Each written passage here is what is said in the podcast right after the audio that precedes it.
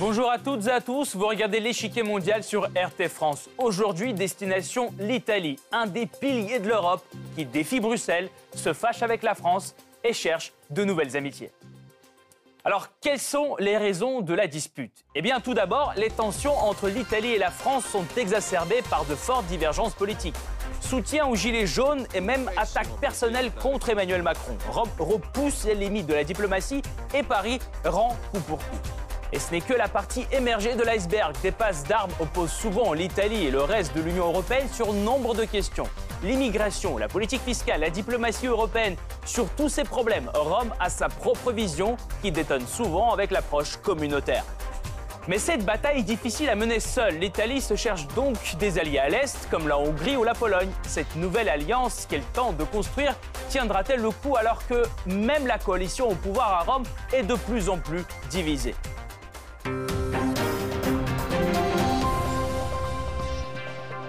Avant de poursuivre, voici ce qu'il faut savoir sur ce gouvernement original et ses ambitions européennes. C'est le Blitz.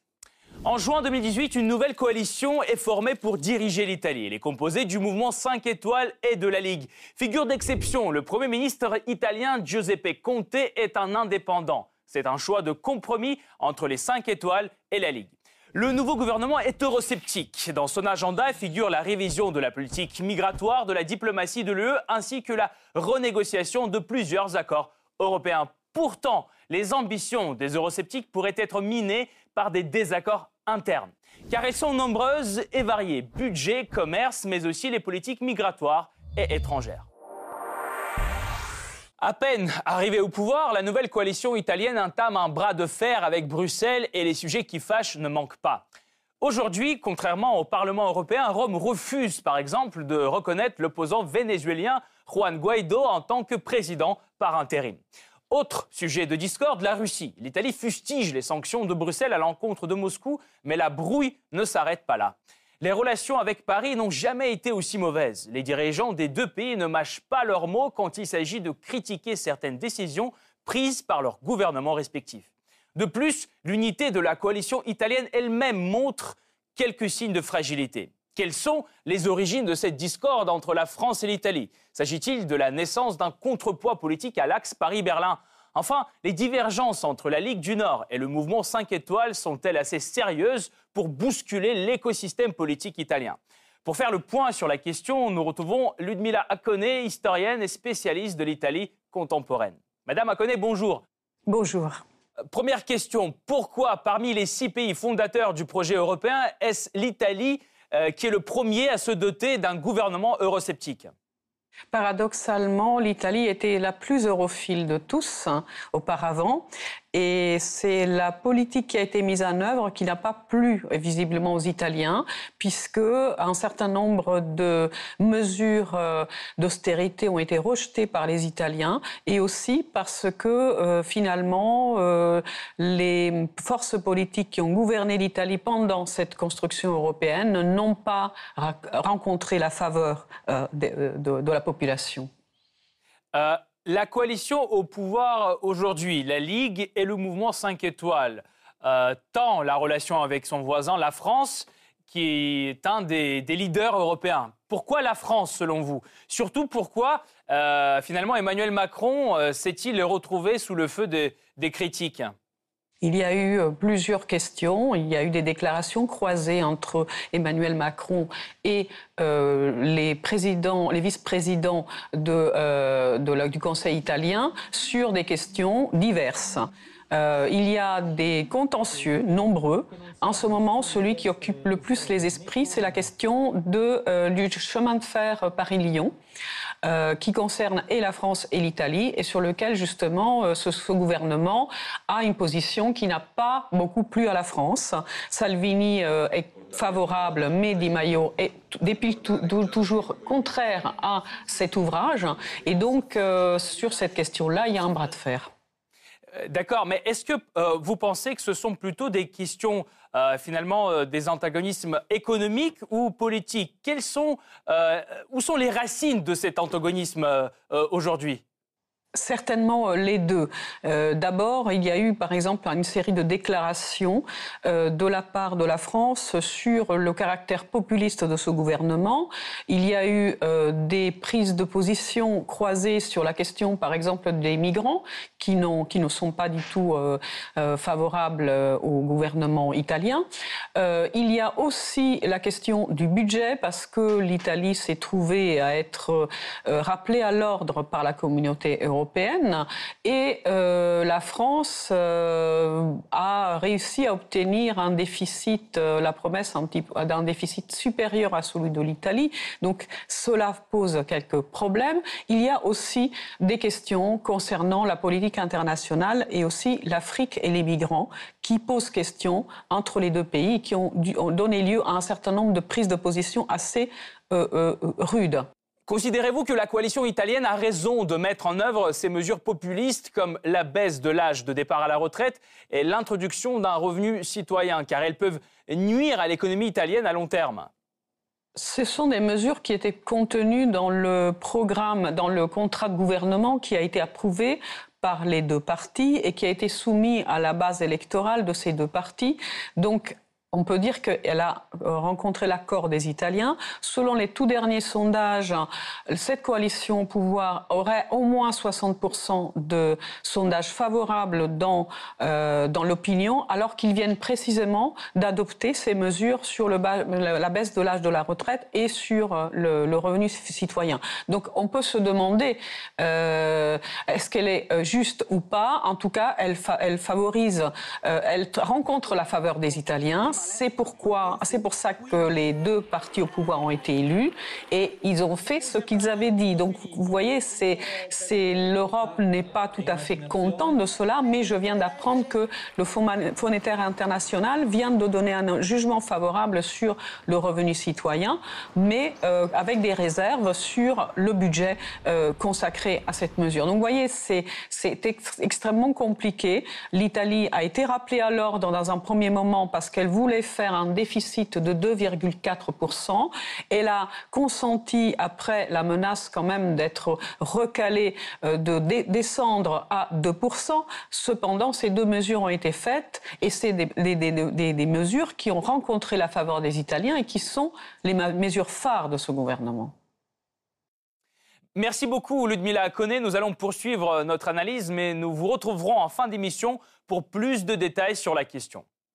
Début janvier 2019, les tensions montent d'un cran entre la France et l'Italie. Les deux vice-premiers ministres italiens, Matteo Salvini et Luigi Di Maio, soutiennent ouvertement les Gilets jaunes.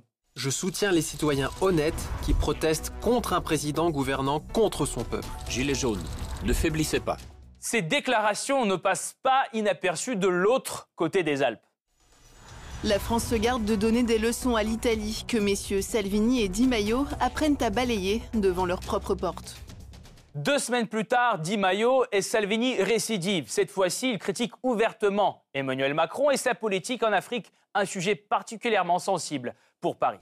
L'UE devrait sanctionner la France et tous les pays qui, comme la France, appauvrissent l'Afrique et font partir ces personnes parce que la place des Africains est en Afrique, pas au fond de la Méditerranée. Paris juge les propos de Di Maio inacceptables et convoque même l'ambassadeur d'Italie au Quai d'Orsay. Salvini réplique et qualifie Macron de très mauvais président. Giuseppe Conte tente tant bien que mal de calmer l'incendie et rappelle publiquement leur amitié historique avec la France, mais le coup est déjà porté. Et c'est au tour d'Emmanuel Macron de riposter. Tout ça n'a aucun intérêt, le peuple italien est notre ami et mérite des dirigeants à la hauteur de son histoire. La brouille arrive à son comble le 5 février. Di Maio se rend à Montargis pour s'entretenir avec des représentants d'une branche gilet jaune se présentant aux élections européennes. L'indignation de l'Élysée ne se fait pas attendre. Deux jours après, l'ambassadeur de France en Italie, Christian Massé, est rappelé pour consultation. Tout commence en juin 2018. L'Aquarius, navire humanitaire avec 629 personnes à son bord, a l'interdiction d'accoster en Italie. Matteo Salvini prononce alors sa fameuse petite phrase La belle vie, c'est fini, en parlant des migrants. Le bateau arrive finalement en Espagne, ce qui vaut à l'Italie une vague de critiques de la part de Paris. La France prend sa part. Mais ce qui est inacceptable dans cette situation, c'est le comportement et euh, l'instrumentalisation politique qui en a été faite par le gouvernement italien. L'Italie durcit sa politique migratoire après les élections législatives de mars 2018. Elles ont permis l'arrivée au pouvoir d'une coalition eurosceptique composée du mouvement 5 étoiles dirigé par Luigi Di Maio et de la Ligue de Matteo Salvini. L'immigration devient très vite le problème public numéro un que les nouveaux ministres s'empressent de traiter et de commenter.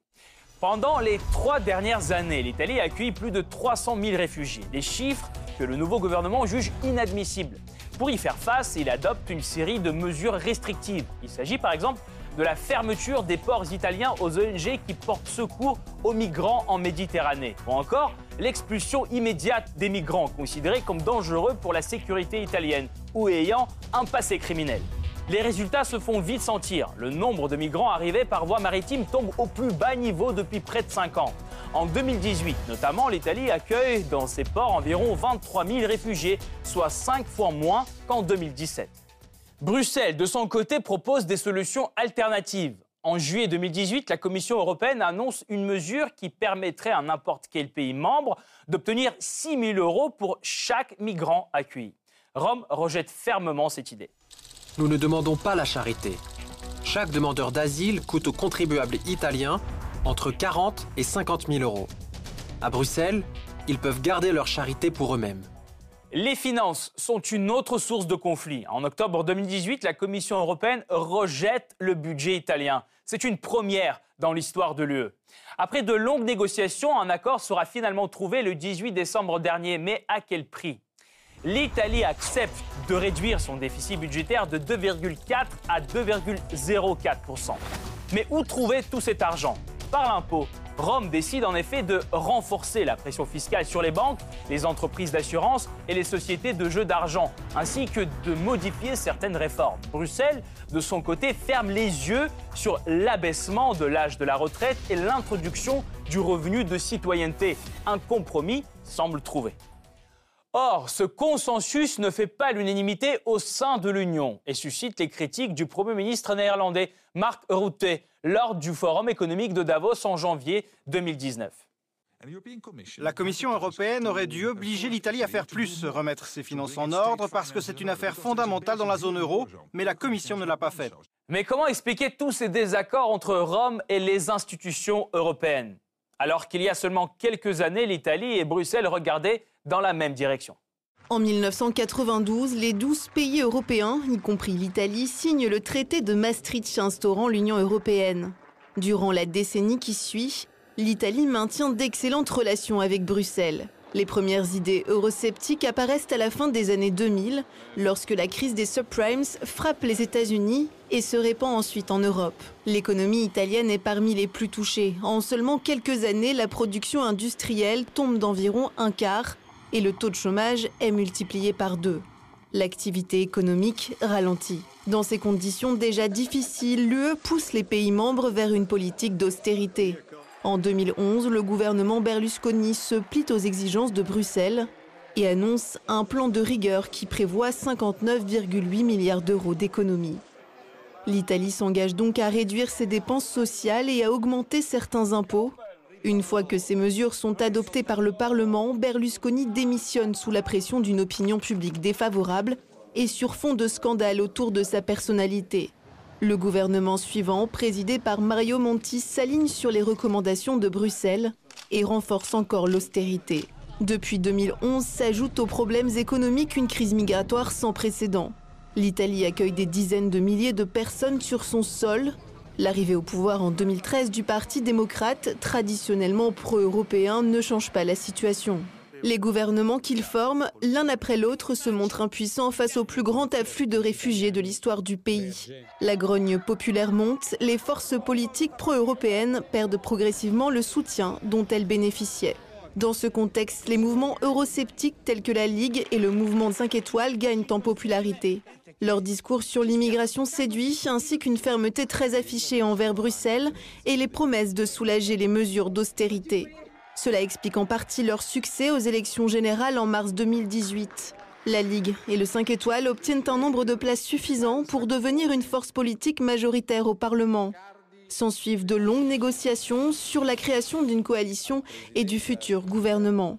Fin mai 2018, les deux parties se mettent d'accord pour la candidature d'un juriste indépendant, Giuseppe Conte, au poste de Premier ministre. Une fois approuvé par le président de la République Sergio Mattarella, le premier gouvernement eurosceptique d'Italie débute son mandat le 1er juin 2018. Le nouveau gouvernement est très critique envers l'axe franco-allemand qui est au centre du chantier européen. Exemple, le fameux traité de coopération franco-allemand d'Aix-la-Chapelle. Emmanuel Macron et Angela Merkel l'ont signé le 22 janvier dernier. Pour Giuseppe Conte, ce n'est qu'une preuve de plus que Paris et Berlin agissent seulement pour leurs intérêts nationaux. Depuis le début des années 1990, nous avons adhéré à l'idée d'obtenir un siège pour l'UE, et pas pour un État membre en particulier. Pourtant, il y a quelques jours, nous avons assisté à la signature du traité d'Aix-la-Chapelle entre Berlin et Paris. L'attribution d'un siège permanent pour l'Allemagne dans ce traité est désignée comme tâche prioritaire. Ne devrait-il pas revenir à l'Europe? Il se moque de nous. Ce n'est pas la première fois que l'axe Paris-Berlin inquiète à Rome. En juin 2018, l'Italie a refusé d'accepter la version initiale de l'accord européen sur l'immigration. La cause, elle aurait été négociée en privé par la France et l'Allemagne. Un paternalisme inacceptable pour Giuseppe Conte. Certainement, nos alliés ne peuvent pas croire que nous nous assiérons silencieusement à la table et signerons des décisions prises par les autres.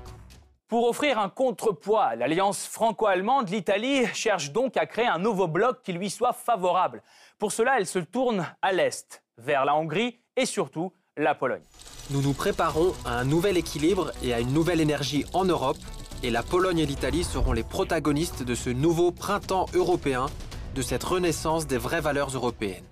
Allié potentiel de Rome, la Pologne partage sa vision sur nombre de questions. Elle critique aussi le fonctionnement de l'Europe et occupe une position intransigeante sur les migrants. Au demeurant, les deux pays ne sont pas toujours d'accord sur la politique extérieure.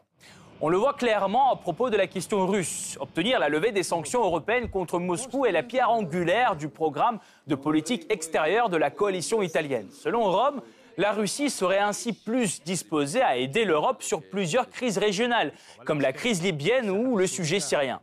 Giuseppe Conte va jusqu'à le dire clairement, il refuse de choisir entre Trump et Poutine.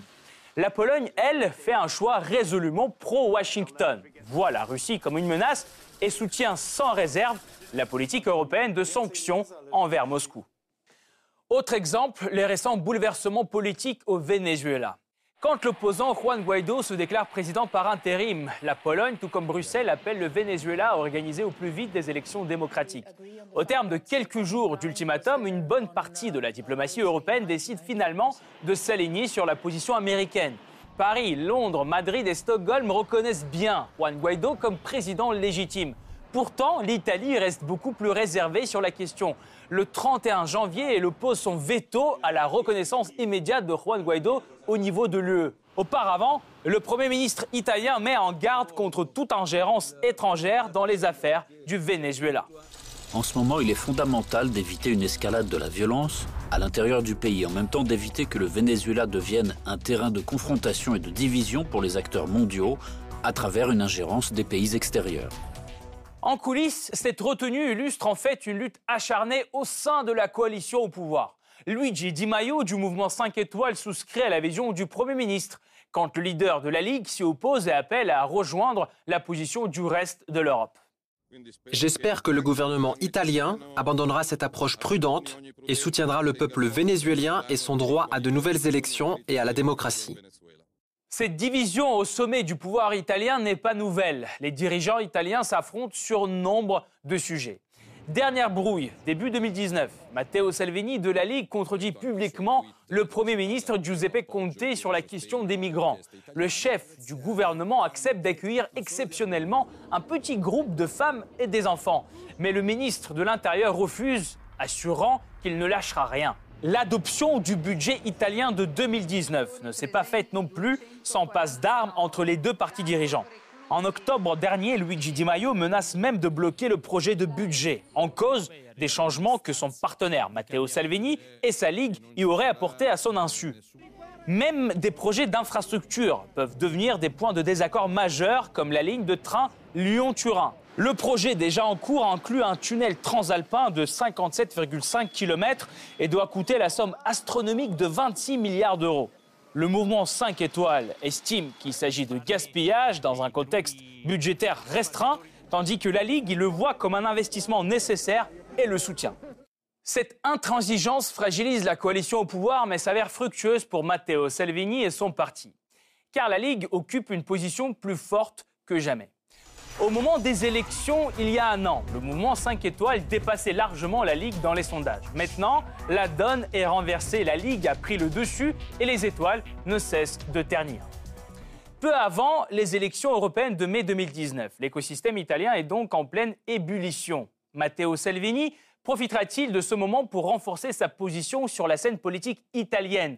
Quel avenir pour la coalition au pouvoir déchirée par ces contradictions Pourra-t-elle continuer de faire face à Bruxelles ou succombera-t-elle à la pression européenne pour mieux comprendre ce qui attend le gouvernement eurosceptique, nous nous tournons de nouveau vers Ludmila Akone, historienne et spécialiste de l'Italie contemporaine. Madame Akone, je reviens vers vous avec la question suivante.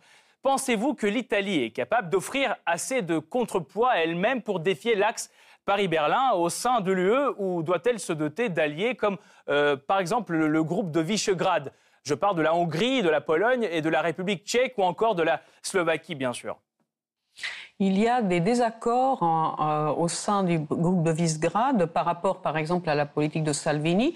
Matteo Salvini a essayé de conclure des accords avec les pays de Visegrad et notamment récemment en Pologne euh, sur, un, accord de principe. Il semble-t-il euh, trouver un certain nombre de points de convergence. C'est sur les questions économiques qu'il n'y a pas de convergence. Par ailleurs, les deux alliés du gouvernement ne sont pas d'accord sur la politique à mettre en œuvre. Par exemple, euh, Di Maio, Giuseppe euh, euh, Luigi Di Maio été contre, était infavorable aux sanctions contre Orban. Euh, et Matteo Salvini était contre les sanctions, ainsi que Berlusconi, qui est son allié euh, euh actuel au niveau régional. Donc, vous voyez, il y a une différence de, ce point de vue-là. C'est sur la question économique qu'il ne peut pas y avoir apparemment d'accord. Il peut y avoir sans doute des accords politiques, mais c'est avec beaucoup de réserves. Et donc, au niveau du Parlement européen, l'alliance se cherche. Par ailleurs, on, apprend que le parti 5 étoiles, enfin le mouvement 5 étoiles, cherche à créer des convergences avec les Gilets jaunes, en France notamment. Et donc, il y a une, volonté de sa part, de la part de Di Maio et de son parti, d'essayer de trouver une, issue de ce, point de vue-là. Mais c'est un projet euh, politique très risqué. C'est viable, selon vous, cette alliance avec les Gilets jaunes? Ça vient tout juste de se mettre en place, c'est-à-dire ce sont des pourparlers pour l'instant, il n'y a pas euh, d'alliance euh, euh, entérinée. Il y a eu des protestations de la France par ailleurs sur cette question, parce qu'il y a eu des rencontres entre 5 étoiles et euh, des Gilets jaunes pour une éventualité euh, de convergence européenne. Nous n'en savons pas plus puisqu'il y a des négociations en cours, des pourparlers, et c'est un peu trop tôt pour le dire. Euh, cela pourrait éventuellement s'envisager d'un point de vue pratique puisque 5 étoiles est un mouvement qui est pour la démocratie directe, qui est pour le mouvement citoyen, et donc il y a des convergences objectives avec le mouvement des Gilets jaunes. En même temps, 5 euh, étoiles est quand même malgré tout plus structuré. Il y a un mois, Matteo Salvini euh, a dit que l'Italie et la Pologne seraient les protagonistes du nouveau printemps européen. Mais est-ce possible compte tenu du nombre de désaccords entre, euh, entre eux sur certains points de la politique internationale, comme la Russie ou encore le Venezuela, par exemple? Ce sont des, des, divergences qui existent. Est-ce qu'il va y avoir la volonté politique de les dépasser ou pas? À partir du moment où ces divergences posent sur des questions fondamentales, comme effectivement la vision de la politique étrangère et l'économie, il est difficile qu'il puisse y avoir un accord euh, immédiat. En revanche, il peut y avoir des, euh, des accords ou en tout cas des alliances qui euh, laissent le libre choix des partenaires sur un certain nombre de questions. Cela s'est déjà vu au niveau national ou international dans différents gouvernements. Euh Dernière question euh, que j'ai à vous poser. Après avoir examiné les, comment les eurosceptiques euh, italiens euh, veulent faire face à l'Union européenne, que pourrait faire dans ce contexte Bruxelles pour contrer les positions de ces eurosceptiques dans, dans les autres pays membres peut-être? Tout dépend, je pense, que des, des, rapports de force et des situations internes à chacun des pays, parce que tous ces pays, justement, qui sont eurosceptiques, ont des composantes à leur sein qui sont très différentes entre elles et aussi très différentes d'un pays à l'autre. Euh, je sais que Silvio Berlusconi, qui va se présenter aux élections européennes, euh, se propose comme un garde-fou. Euh, il voudrait, lui, rassembler un certain nombre de forces politiques pour sauver l'Europe. Peut-être faut-il rappeler le passé de M. Berlusconi, ces scandales euh, multiples et aussi euh, sa vision euh, tout à fait à géométrie variable de la démocratie. Mais en tout cas, c'est une des options qui a été offerte. L'autre option est claire, hein, c'est des gouvernements dits populistes, comme avec par exemple Matteo Salvini, mais aussi des pays de Visegrad, s'ils arrivent à trouver un accord, une entente sur des questions économiques. Euh, qu'est-ce que peuvent faire les, pays d'Europe contre ça ou en opposition de ça Sans doute euh, dialoguer davantage euh, pour eux aussi essayer d'apaiser leurs divergences sur des questions importantes, peut-être en écoutant aussi les critiques qui viennent des bases des différents pays et qui créent des contestations qui sont à la base de ces gouvernements populistes parce que peut-être tenir compte de ces contestations et des raisons du mécontentement pourrait permettre de construire quelque chose de dynamique et quelque chose qui ferait contre-tendance à cette euh, volonté populiste. Merci beaucoup, euh, Ludmila Akone. Je rappelle, vous êtes historienne et spécialiste de l'Italie contemporaine. Merci d'avoir apporté votre éclairage dans notre émission. Merci encore. Cette partie-là n'est pas encore terminée. La semaine prochaine, une nouvelle partie vous attend avec d'autres pions sur l'échiquier mondial. À bientôt sur RT France.